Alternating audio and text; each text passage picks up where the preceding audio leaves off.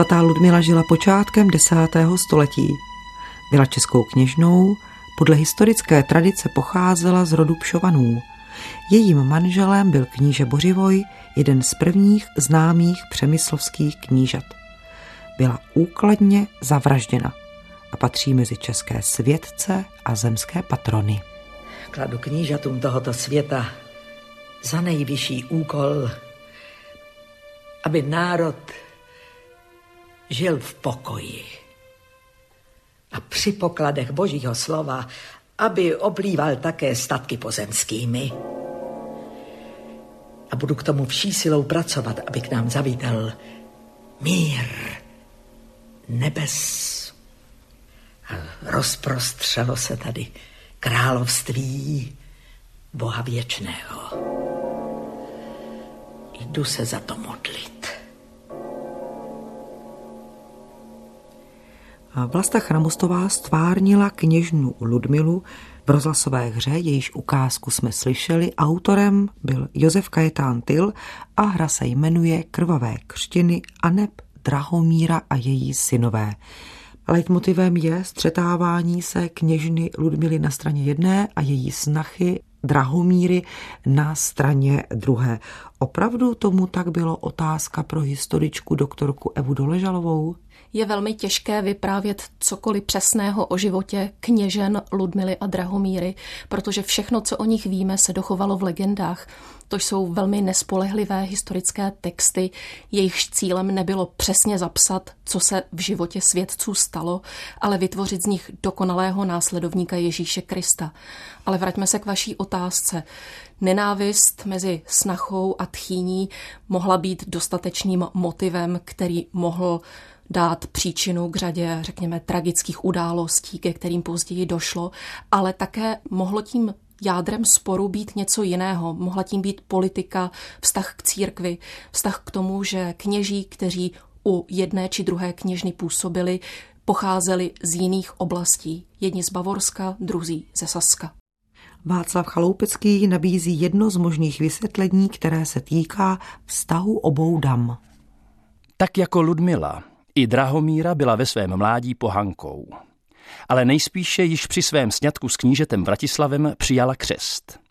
Drahomíra se sice stala křesťankou, nicméně mravní obsah nové víry nepronikl jí do nitra tak, jak tomu bylo u kněžny Ludmily.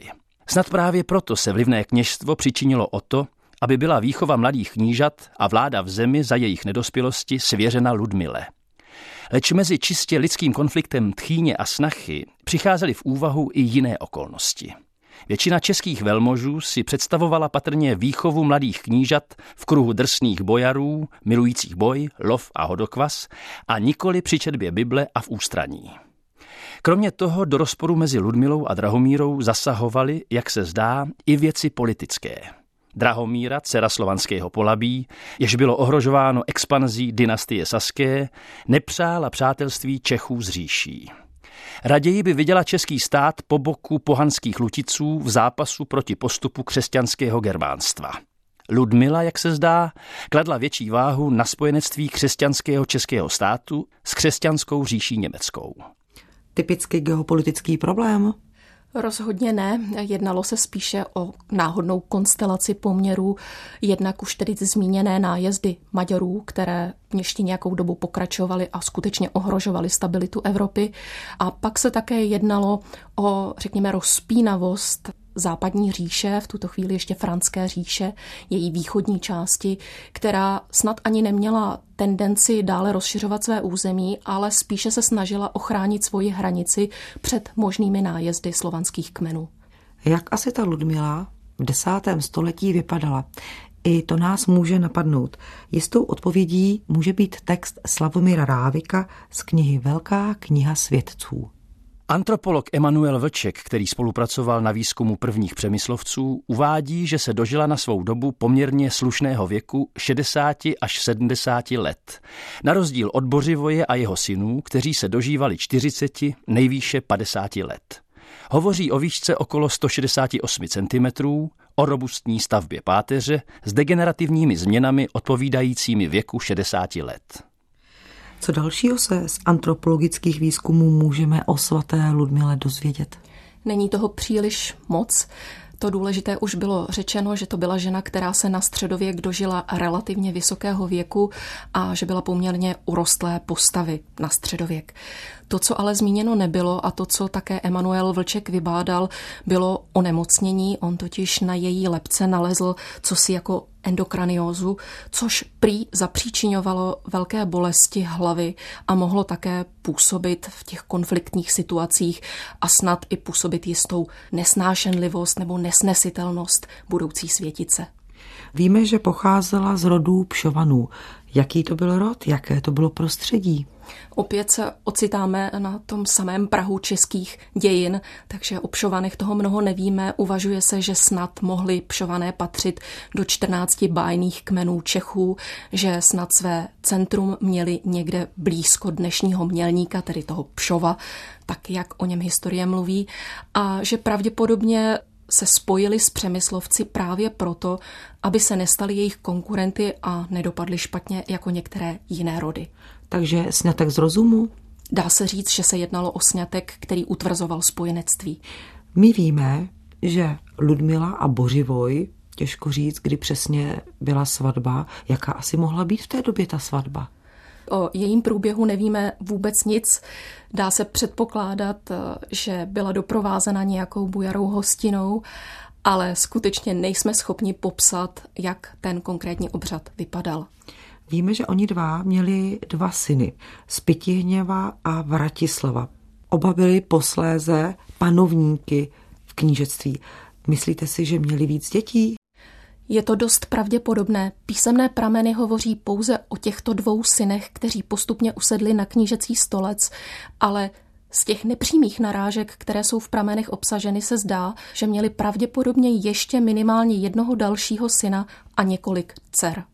V kolika letech se lidé tehdy ženili, vdávali? Zdá se, že ten věk na vdávání se pohyboval někde u dívek kolem 15-14 let a u chlapců ještě o něco výše, ale musíme si uvědomit, že neexistovalo ještě platné kanonické právo, mluvíme o společnosti ne zcela christianizované a všechny tyto normy, které my známe z mladší doby, zkrátka ještě neexistovaly. Bořivoj s manželkou a s 30 členou suitou přichází prý na Velkou Moravu. Jde o oficiální politickou návštěvu v souvislosti s uznáním moravské svrchovanosti. Bořivoj se stává svatoplukovým hostem, jenže mezi oběma knížaty stojí zeď. První z nich je pohan, druhý křesťan. Hostitel svatopluk se podle toho chová. Nemůže s modloslužebníkem Bořivojem usednout k jednomu stolu. A tak se slavnostní hostina stává pro Bořivoje pokořením. Prostřeli mu a zřejmě i doprovodu na zemi, jako psovi. Neskutečnou urážku nepřijímá český kníže s taseným mečem, ale s otázkou na rtech. Proč tolik ponížení? A přítomný arcibiskup Velké Moravy vysvětluje. Nelze, aby křesťan sdílel s pohanem stůl ani společenské postavení. Nejsou si rovni. Vždyť modloslužebník se duchovně neliší od zvířete. Bořivoj si i hned nechává předestřít zásady pravé křesťanské víry a v zápětí i s Ludmilou a družinou přijímá z metodiových rukou křesťanské požehnání. Tím okamžikem se nejen pohan stal křesťanem, ale méně cený kníže plnoprávným knížetem. Od té doby jsou si Svatopluk a Bořivoj rovni. Tak vypráví legenda Kristián. Píše Petr Hořejš v toulkách českou minulostí. Jaká může být pravdivost legendy Kristiánovi a jaký pramen to je? Kristianova legenda je jeden z nejdiskutovanějších pramenů od svého vzniku asi až do současnosti a stále se najde určitý počet historiků, kteří říkají, že vznikl mladší době, než dnes historici soudí, tedy v tom desátém století. Pravda je ale taková, že Kristiánova legenda, jak už název napovídá, je především spisem o svědci svatém Václavovi a jeho babičce svaté Ludmile a vedle toho zmiňuje také příběh Cyrila a Metoděje tam, kde to tedy potřebuje autor pro své vyprávění a nesmí být brána zcela doslova, tak jako například kronika například ta nejznámější česká kosmova kronika, která už vzniká jako soubor historických faktů. Kdybychom srovnali veškeré legendy, texty, které se o svaté Ludmile dochovaly, zjistíme, že vlastně neříkají všechny totéž. Některé dávají její křest do souvislosti se svatým Metodějem, některé hovoří pouze o křtu knížete Bořivoje na Moravě a některé o tom vůbec nehovoří. Ludmila mohla být pokřtěna už jako dítě v Čechách, ale také skutečně mohla být pokřtěna na Velké Moravě. Ludmila žila v období, kdy soupeřilo křesťanství takzvaně západní s východním. A to se také přirozeně promítlo i do jejího života. I o tom píše Petr Hořejš. Bořivoje a Ludmila způsobovali katolickému duchovenstvu pověky potíže. Fakt, že přijali křesťanství z rukou staroslověnského arcibiskupa Metoděje, nikoli od kněze věrného latinskému obřadu, snižoval hodnotu jejich pokřtění. A tak býval často za prvního křesťanského přemyslovce označován raději přívrženec latinské liturgie Spitihněv. Ludmila pak zastávala mezi církevními svědci po staletí jen podřadné místo. Ostatně trvalo velmi dlouho, než byla prohlášena za svatou.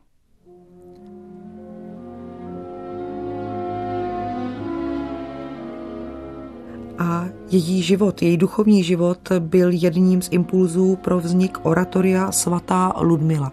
Vzniklo na přelomu let 1885 až 6. Autorem libreta byl Jaroslav Vrchlický, hudebním skladatelem Antonín Dvořák. Ve třetí části tohoto oratoria je líčen křest Ludmily a Bořivoje na Velehradě. Ludmila stvárnila ji Eva Zikmundová, pokleká před oltářem.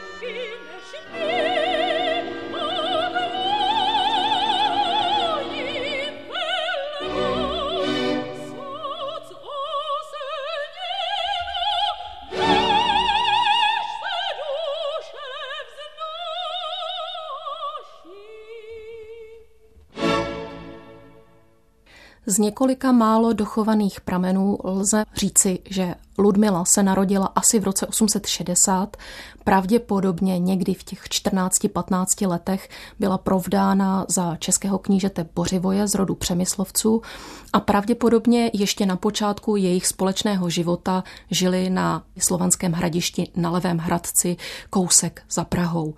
Někdy v této době ale také začíná budování přemyslovského hradního komplexu, toho, co my budeme do budoucna znát jako Pražský hrad, tedy v samém srdci Prahy. Nevíme, jak dlouho zde Ludmila sama žila, protože Bořivoj umírá někdy na přelomu 80. a 90. let 9.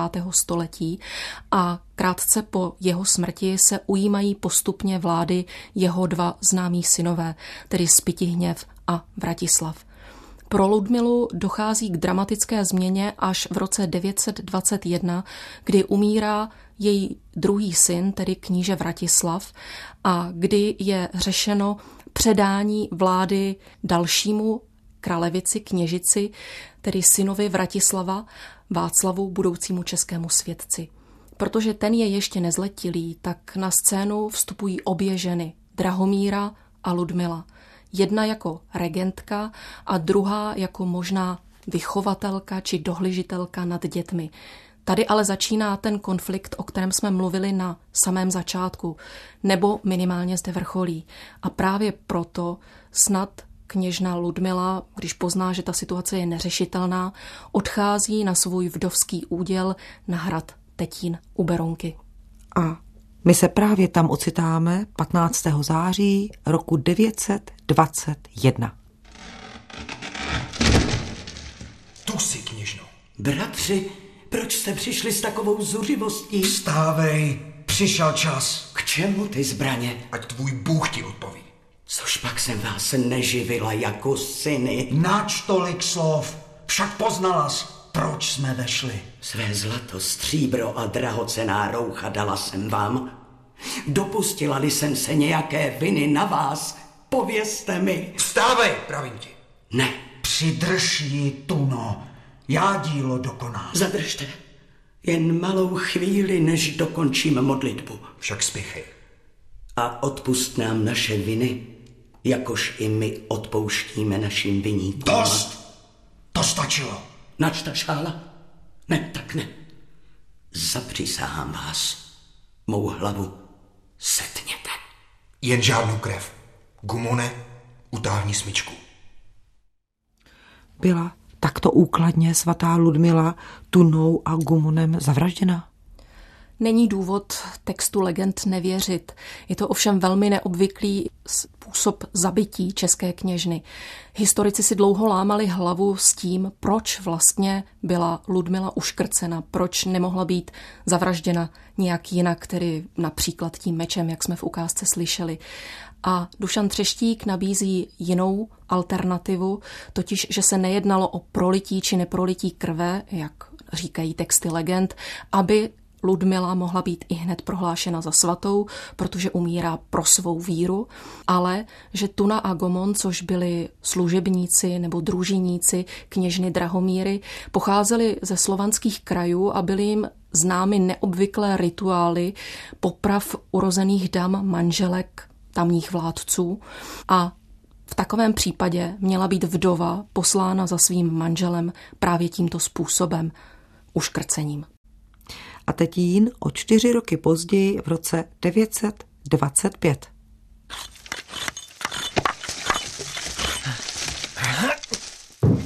Slyšeli jste? Narazili jsme na dřevo. Teď, bratři, opatrně. Rukama hlínu odhrnujte, ať nepoškodíme ostatky té svaté ženy. Kněže Pavle, sejdi k nám. Již je vidět náhrobní deska. Zvedněte ji. Pane, deska je samá hniloba. Dřevo je tak spuchřelé, že vzít za něj rozpadne se. Co radíte, bratři? Je-li dřevo tak prohnilé, zda tím spíše neschnilo, co pod ním je skryto. Zavřeme raději hrobku, ať nerušíme klid kněžny Ludmily. Zadržte! Zapomněli jste, co vám poručil kníže. I kdybyste nalezli jen prach, vyzvedněte jej a přivezte. Zvedněme tedy desku. Ale opatrně. Pomůžu vám. Teď! Nestalo se ti nic, kněže? O moje tělo tu nejde. Hleďte. Zázrak. Svatá žena. Její tělo bylo uchráněno všeho porušení. Připravte vzácné látky. Do nich tělo zabalíme a odvezeme knížeti. Který kníže poručil svým poslům, aby přivezli ostatky svaté Ludmily. Byl to Václav, budoucí světec, český zemský patron a vnuk kněžny Ludmily. Jaký tam vznikl mezi nimi vztah, že oni jsou vnímáni jako taková ta, řekněme, dvojka zpřízněná? Legendy totiž Ludmile připisují ještě jednu zásluhu právě ve vztahu k Václavovi. Prý ho vedla ke zbožnému životu, prý z něj dokonce chtěla vychovat více kněze na trůně než toho pravého válečníka. Zaznělo tam svatá žena s tím, že její tělo bylo uchráněno bez porušení čtyři roky po její smrti. To už znamenalo, že měla výsadní postavení. Rozhodně ne, její kult se prosazoval pozvolna a uvažujeme o jeho vzniku až ve druhé polovině desátého století. Přesto ale svatý Václav usiloval o to přenesení právě do benediktinského kláštera, ženského benediktinského kláštera u svatého Jiří na Pražském hradě, kde o kult české kněžny, potažmo také budoucí světice, pečovali tamní řeholnice, o kterých musíme podotknout, že velká řada z nich pocházela z přemyslovské dynastie. Důležitou roli hrál biskup. Ten sídlil v Bavorském řezně, vypravili se tam poslové knížete Václava. Jaké zprávy posílá mi kníže Václav? Otče biskupe, kníže poručil, aby tělo báby jeho, Ludmily, bylo v Tetíně z hrobu vyzdviženo a na hrad pražský doručeno. To chválím.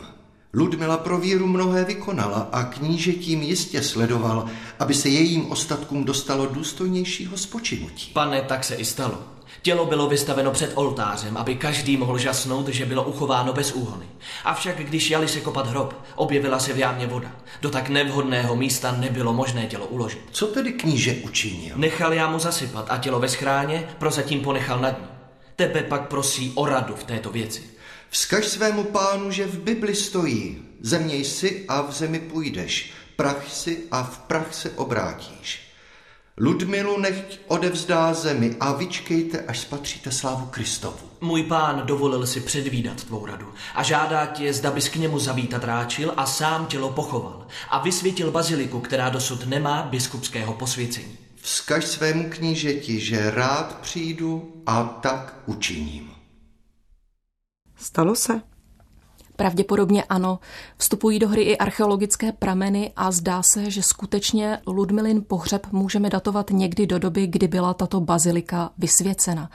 V dokumentu, který jsme slyšeli, bylo zmíněno řezenské biskupství a jeho představený biskup, který měl přijet vlastně zařídit ten správný pohřeb a vysvětit baziliku. Bylo to proto, že v Čechách tehdy ještě žádné biskupství nebylo a podléhali jsme právě do zprávy řezenského biskupa.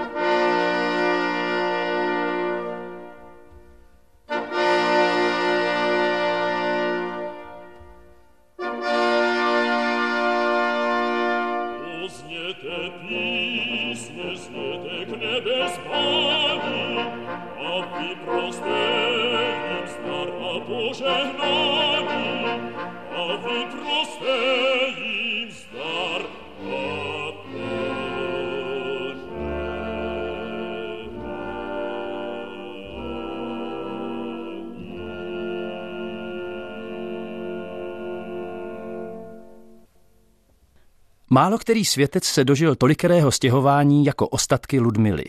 Nejprve je nechal přenést do chrámu svatého Jiří Ludmilin vnuk Václav. Obřadu se zúčastnil řezenský světící biskup Michal, který proměnil prostý pohřeb vlastně ve svatořečení. Po pohřbu spočívalo tělo v hrobové jámě v podvěžní kapli. Potom postihl hrad požár roku 1142 a část ostatků byla přenesena do ciziny. Později byly kosterní ostatky znovu vráceny. Za abatyše Anešky byla vybudována nová kaple zasvěcená svaté Ludmile a jejím ostatkům a nová tumba byla vytvořena roku 1283. V čase lucemburských vladařů byla vytvořena nová schrána a pro lepku byla vytvořena nová stříbrná pozlacená helma. Následoval další hradní požár a další stěhování. Píše Slavomír Rávik. Kde jsou ostatky kněžny Ludmily nyní? Její tělo se nachází stále u svatého Jiří právě v tom zmíněném klášteře Benediktinek, ale také musíme konstatovat, že drobné částečky této světice jsou rozptýleny v různých relikviářích po celém světě. Slyšeli jsme o stěhování ostatků a uschování ostatků. Ty byly tak důležité pro tehdejšího člověka? Ostatky světce byly velmi důležité, jednak jejich přenesení mohlo být přímou cestou ke svatořečení, k prohlášení za svatého a jednak byly považovány za relikvii, za něco velmi ceného, co je potřeba střežit. Jedním z pramenů, ve kterém se dozvídáme o kněžně Ludmilé, je Kosmova kronika. Ta je z počátku 12. století. Paní abatyše Windelmut dala dokonale představěti kostel svatého Petra Apoštola, založený na statcích téhož kláštera, jehož byla představenou. Když pak abatyše žádala, aby jej biskup posvětil a podle obyčeje ona uložila do schránky ostatky svatých, podala mezi jinými biskupovi sukno na píč široké, které dostala ze závoje svaté Ludmily, žádajíc, aby je rovněž uložil mezi svaté ostatky do schránky. Tu biskup jaksi rozhorleně řekl. Paní, pomlč o její svatosti, nechej stařenku, ať odpočívá v pokoji. K tomu abatyše pravila. Nemluv, pane, tak, neboť Bůh pro její zásluhy mnoho velkých věcí denně činí. I hned přinesli na rozkaz biskupů v velký kotel plný žhavého dřevěného uhlí. Biskup vzýval jméno svaté trojice a pak vhodil látku na uhlí sálající plameny. Ku podivu, Obláček kouře a plamének vyšlehl kolem látky, ale nic jí neuškodil. A k zvětšení zázraku přispěla i ta věc, že pro silný žár nebylo možná látku dlouho výmoutí z plamenů. A když konečně byla vyňata, jevila se tak celá a pevná, jako by téhož dne byla utkána. Zázrak. Stalo se přesně tímto způsobem byla prověřována svatost dotyčné osoby a Ludmila ten zázrak dokázala, její závoj neschořel a tím pádem mohla být ctěna jako světice a později také česká zemská patronka. A byl to ten postupný proces, který vedl až k tomu, že byla prohlášena za svatou? Byl to přesně doklad o tom, jak benediktinky od svatého Jiří uvažovali. Kult svaté Ludmily se jim pravděpodobně zdál příliš slabý a proto nechali rozšířit zvěst, ale pravděpodobně se tak skutečně stalo o tom, že závoj svaté Ludmily vydržel ordál zkoušku ohněm. Kdy byla kněžna Ludmila zařazena do panteonu českých svědců? Ludmila byla považována za svatou už od raného středověku. Neexistoval kanonizační proces, tak jak ho známe dnes, a stačila úcta k tomu dotyčnému a přenesení ostatků, aby byli považováni za svatou. Oficiální prohlášení nenastalo ani u kněžně Ludmily, ani u knížete Václava. Proč můžeme kněžnu, či chceme-li svatou Ludmilu zařadit mezi osudové ženy? Ludmila měla dramatický osud, její život i smrt o tom bez pochyby svědčí. Byla to první česká světice z domácího prostředí a především to byla babička a vychovatelka zemského patrona a věčného českého knížete svatého Václava. Přesto je to historie tolik staletí stará. Co z toho je oslovujícím i pro člověka 21. století? Pomineme-li napjatý vztah mezi snachou a tchyní, pak je to především právě ta babičkovská role, která je viděna v pozitivním světle právě ke svatému Václavovi.